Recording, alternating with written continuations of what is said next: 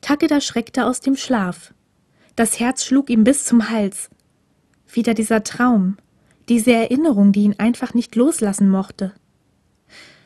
Er fand sich an seinem Schreibtisch wieder, in seinem kleinen Zimmer mit den wenigen ausgesucht schnörkellosen Holzmöbeln, den Kopf auf die auf dem Schreibtisch ausgebreiteten Papiere gebettet.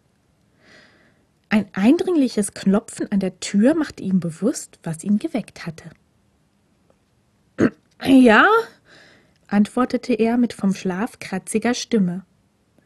»Aki, bist du schon wach?« Die hohe, schrille Stimme, in der immer ein Hauch von Hysterie mitschwang und die es so perfekt verstand, ein nagendes Gefühl von Hektik zu verbreiten, gehörte seiner Mutter. »Jetzt schon«, gab Takeda in Gedanken zurück. Laut sagte er jedoch, »Ja, du kannst reinkommen.« Mit einem kaum wahrnehmbaren kurzen Quietschen wurde die Tür nach innen aufgedrückt. Takedas Mutter trug eine schlichte weiße Schürze um die Hüften und einen recht erstaunten Ausdruck auf dem jungen Gesicht. »Ich hätte ja nicht gedacht, dich tatsächlich irgendwann mal wieder am Schreibtisch sitzen und lernen zu sehen.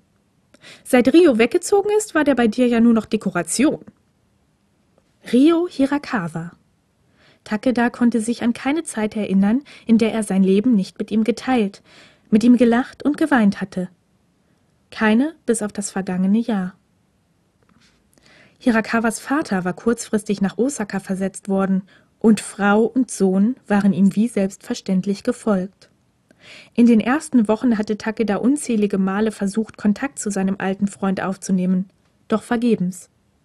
Hirakawas Handynummer war nicht mehr vergeben und auf Briefe an die neue Adresse hatte Takeda nie eine Antwort erhalten.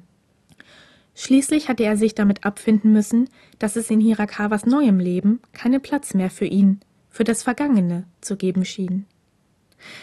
Er hätte sich für Hirakawa freuen sollen, doch wie sehr er sich auch bemühte, er konnte den Stich, den das plötzliche Ende der langjährigen Freundschaft seinem Herzen versetzte, nicht verleugnen. »Aber die Aufnahmeprüfung war doch schon letzte Woche, oder nicht?« Die Stimme seiner Mutter riss Takeda aus seinen Gedanken und brachte ihn ins Hier und Jetzt seiner Existenz zurück. »Stimmt, aber die Seiko Gakuen ist nicht irgendeine Schule. Selbst wenn ich die Prüfung bestanden haben sollte, muss ich jede Menge nachholen, wenn ich bei denen in der Oberstufe mitkommen will.« Seine Mutter seufzte leicht. »Willst du dir das Ganze nicht vielleicht noch mal überlegen? Es gibt so viele schöne Schulen in der Umgebung. Wieso muss es ausgerechnet Osaka sein? Da müsstest du dir eine eigene Wohnung suchen. Du weißt doch nicht mal, wie man die Wäsche trennt, und billig ist das ja auch nicht gerade.« Ein genervtes Augenrollen Takedas war die Antwort. »Mama, ich weiß sehr wohl, wie man die Wäsche wäscht. Außerdem hat die Seiko ein eigenes Wohnheim nur für Schüler. Und wenn das Geld nicht reicht, dann arbeite ich eben in den Ferien. Vielleicht hier in Tokio.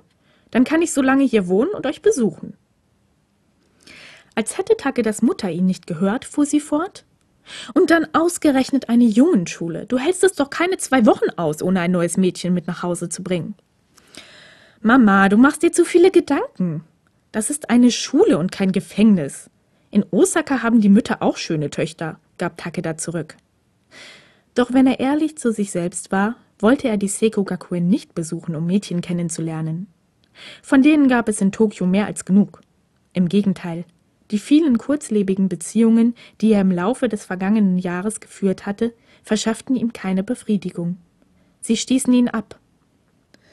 Die Beziehungen in diesem Jahr, nachdem sein Kontakt zu Hirakawa abgebrochen war, nachdem Hirakawa die Schule gewechselt, nachdem er auf die Seiko Gakuen gegangen war. »Na schön, von mir aus.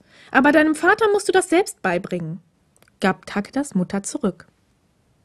Als hätte sie die ganze Zeit über nur auf dieses Stichwort gewartet, zog Takedas Mutter einen schmalen Briefumschlag aus ihrer Schürze und hielt ihn Takeda entgegen.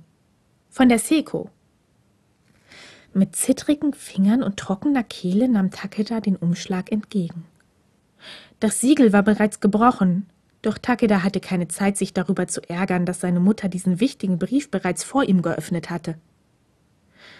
Langsam zog er den schmalen Bogen Papier aus dem Umschlag und entfaltete ihn.